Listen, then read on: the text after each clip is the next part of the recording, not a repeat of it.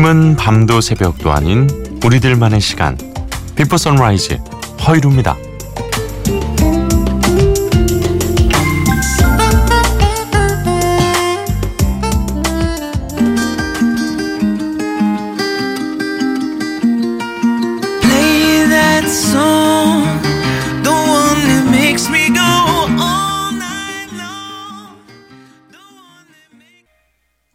트레인의 Play That Song 아 좋아요. 네 트레인의 곡으로 오늘 비포 선라이즈 허일후입니다. 문을 열었습니다. 아, 오늘도 이렇게 한 시간 동안 함께 들을 수 있는 좋은 노래들 그리고 듣고 싶어 하시는 신청곡들 함께 만나보도록 하겠습니다. 어, 참여하실 수 있는 방법 안내해 드리죠. 짧은 건 50원, 긴 건 100원의 정보 이용료가 있는 샵 8000번 문자 있고요. 인터넷 미니, 미니 어플리케이션은 또 무료로 이용하실 수도 있습니다. 박윤규 씨. 안녕하세요. 웨스트라이프의 the Sun 신청해요 하셨습니다. 아, 웨스트라이프의 노래를 또 청해 주셨는데 뭐 이 시간에 듣기에 늘 큰 무리가 없는 그러니까 큰 무리가 없다는 바꿔 말하면 약간 밋밋할 수도 있다. 이긴 합니다만 늘 실패가 없는 네 그런 팀이죠. 웨스트라이프의 the Sun 박윤규 씨의 신청곡 지금 보내드립니다.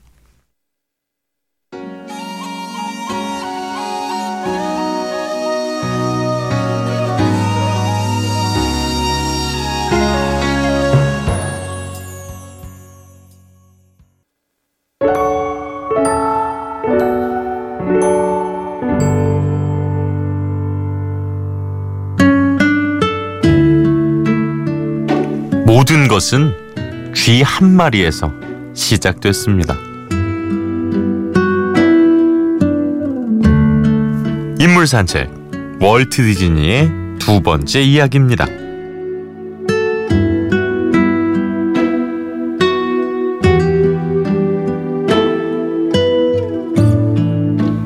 애니메이션이라는 장르를 완성하고 세계적으로 대중화시킨 인물.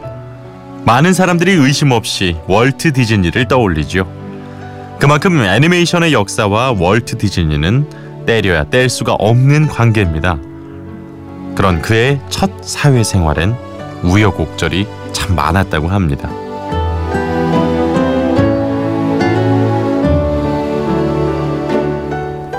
일차 세계대전에 참전했다가 전쟁이 끝난 후 고향인 미국 캔자스로 돌아온 월트 디즈니. 당시에 그는 소년티를 막 벗어난 19살 청년이었는데요. 만화가가 되고 싶어서 여러 회사의 문을 두드렸지만 기회는 쉽게 열리지 않았습니다. 어렵게 광고 도안으로 쓸 만화를 그리는 일을 시작했는데요. 하청을 받은 그림만 쉴 새 없이 그려대는 그 일에 그는 금세 실증을 느꼈고 결국 회사를 뛰쳐나와 작은 스튜디오를 열었습니다. 그리곤 싸구려 중고 카메라를 사서 신문에 실린 만화를 1, 2분짜리 만화 영화로 제작해 지역 극장에 납품을 하기 시작했죠. 당시 그가 만들었던 만화 영화는 O Grams라고 해서 엄청난 인기를 끌었다고 합니다. 하지만 그게 다였어요. 아무리 사람들이 좋아한다 해도 워낙 낯선 장르다 보니 투자하는 제작비에 비해 돌아오는 수입은 터무니없이 적었고 그는 결국 스무 살도 되지 않은 어린 나이에 파산 직전까지 몰리는 뼈아픈 실패를 경험합니다.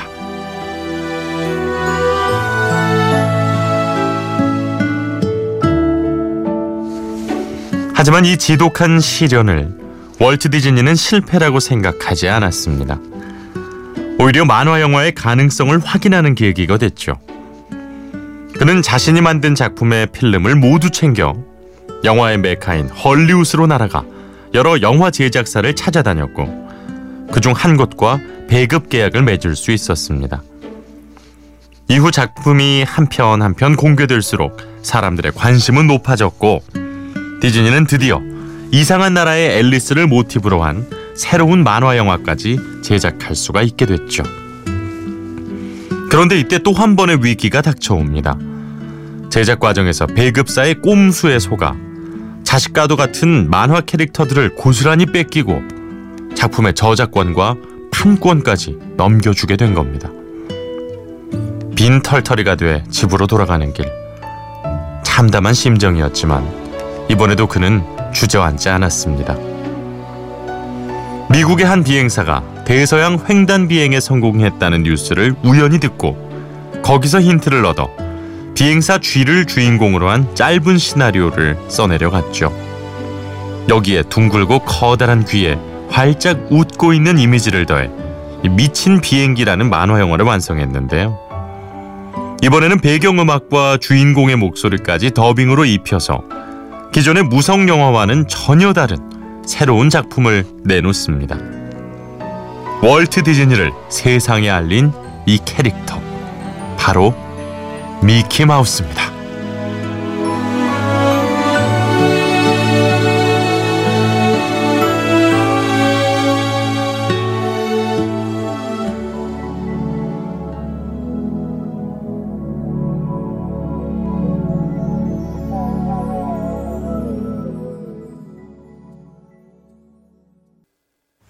스팅의 목소리였습니다. My funny friend and me.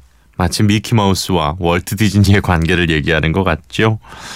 어, 기억을 아마 못하실 확률이 높습니다만 이 곡 역시도 이 디즈니 애니메이션의 OST였습니다.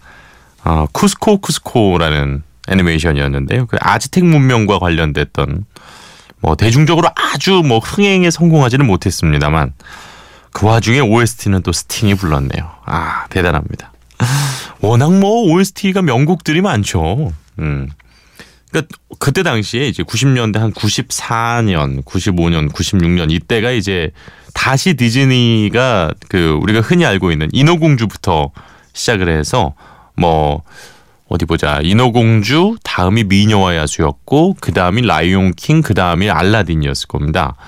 제가 다 봤으니까요 그 순서대로 어 그때마다 OST가 와 엄청나게 팔렸어요 우리나라에서도 그, 그 자녀 교육에 영어 공부를 시킬 수 있다라는 이 부모님들의 바람과 이게 맞아 떨어지면서 그리고 워낙 곡들이 좋았잖아요. 예.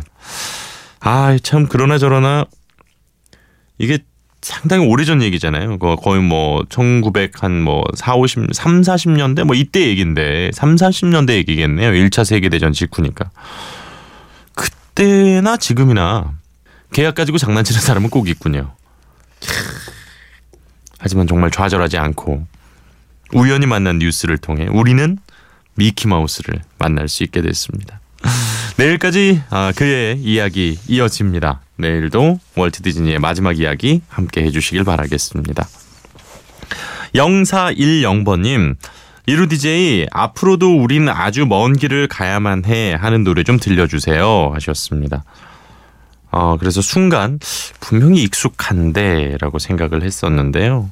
제가 왜 이 가사가 익숙한가 생각을 해봤더니 제가 중학교 2학년 때 담임 선생님이 국어 선생님이셨는데 국어 수업 시간에 하루는 칠판에 이 가사를 다 써놓으시고 너희들이 앞으로 살아갈 때꼭 어, 정말 이 노래 가사를 기억했으면 좋겠다 라고 써주셨던 기억이 납니다.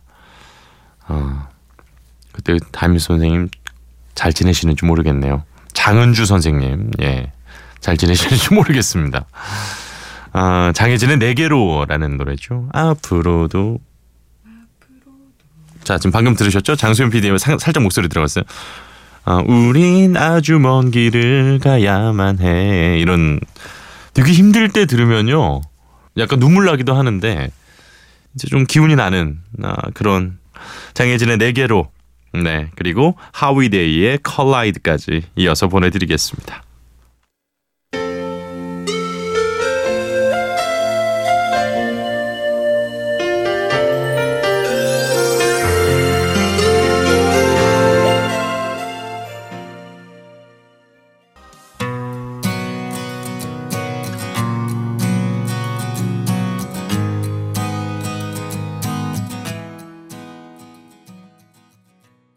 장혜진의 4개로 그리고 하위데이의 컬라이드까지 보내드렸습니다.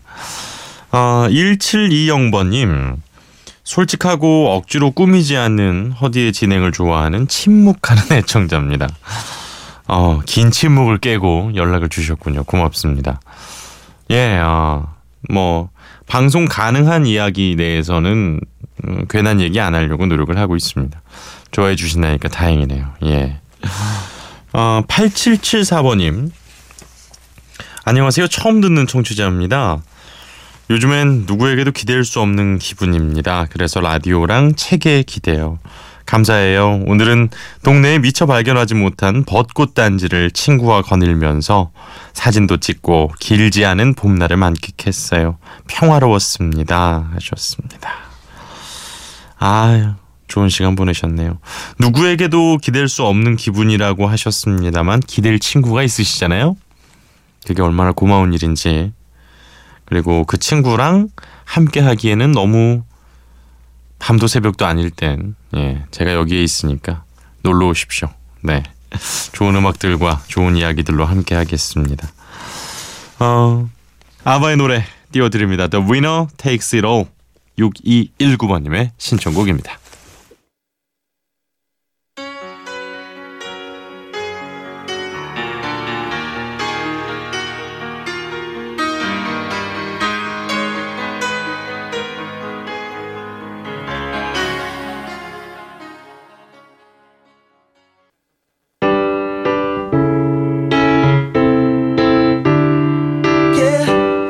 모두가 아는 노래, 나만 아는 노래.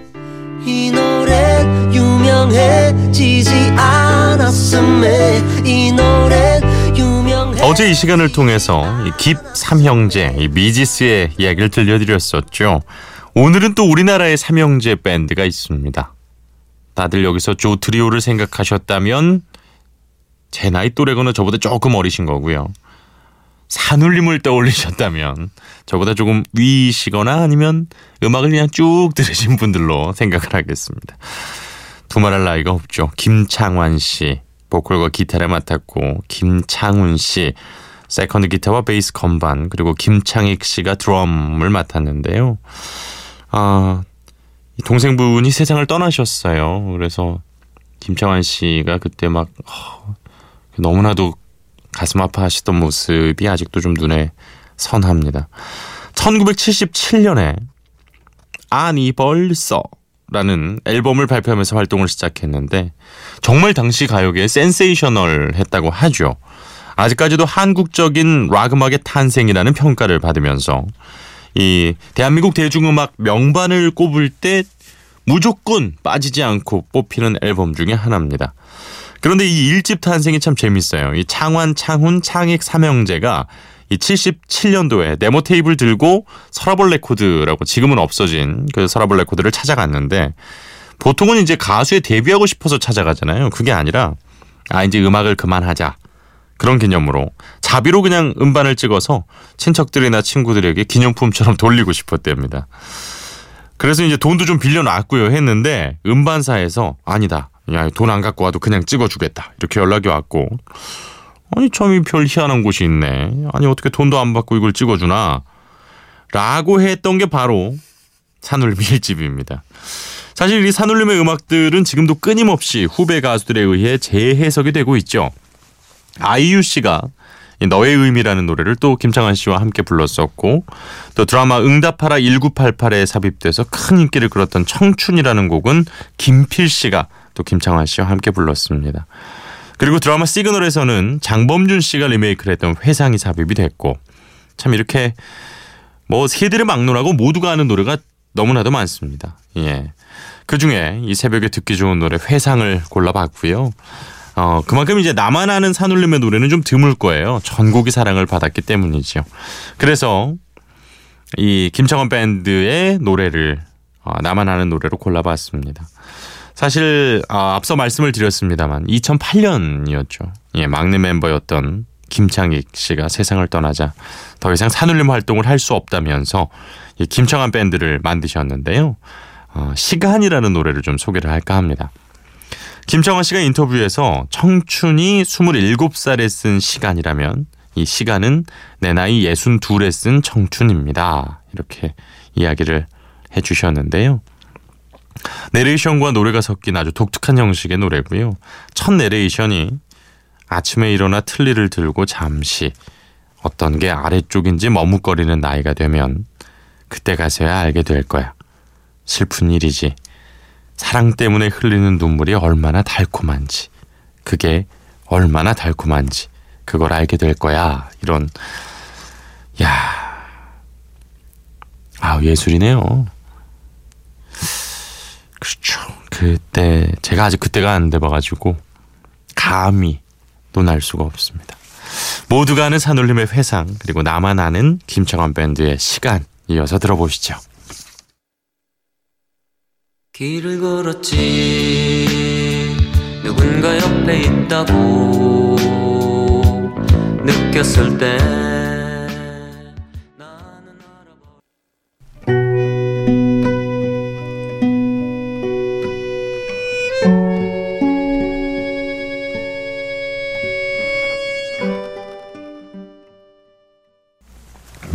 아, 진짜 예술이네요.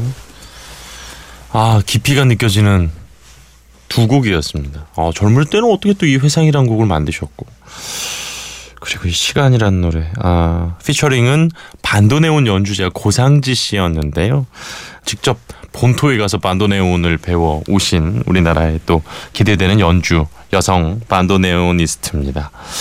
자, 벌써 마무리할 시간인데요. 오늘 마지막 곡은 8037번님. 새벽 시간에 듣기 좋은 어, 퀸 노래 중 이루 DJ가 한 곡 틀어주세요. 라디오 새벽 방송 오랜만에 듣네요 하셨는데 퀸은 어, 언제 들어도 다 좋기 때문에 새벽 시간에 듣기 좋은 퀸의 노래란 따로 존재하진 않습니다만 뭐뭐 있을까요? 저는 I Was Born to Love You는 얼마 전에 저희가 보내드렸었고 뭐 Don't Stop Me Now 아니면 또 뭐가 있을까요? 보헤미안 랩소디도 좋고 또 아 좋죠. 그 이 시간에 들으면 진짜 좋아요. 그리고 언더 프레셔 저 진짜 좋아하고요. 어, 뭘 들을까 하다가 퀸의 보헤미안 랩소디 보내드리고 저는 내일 이 시간 다시 찾아오겠습니다. 오늘도 함께 해 주셔서 고맙습니다. 허유리였어요.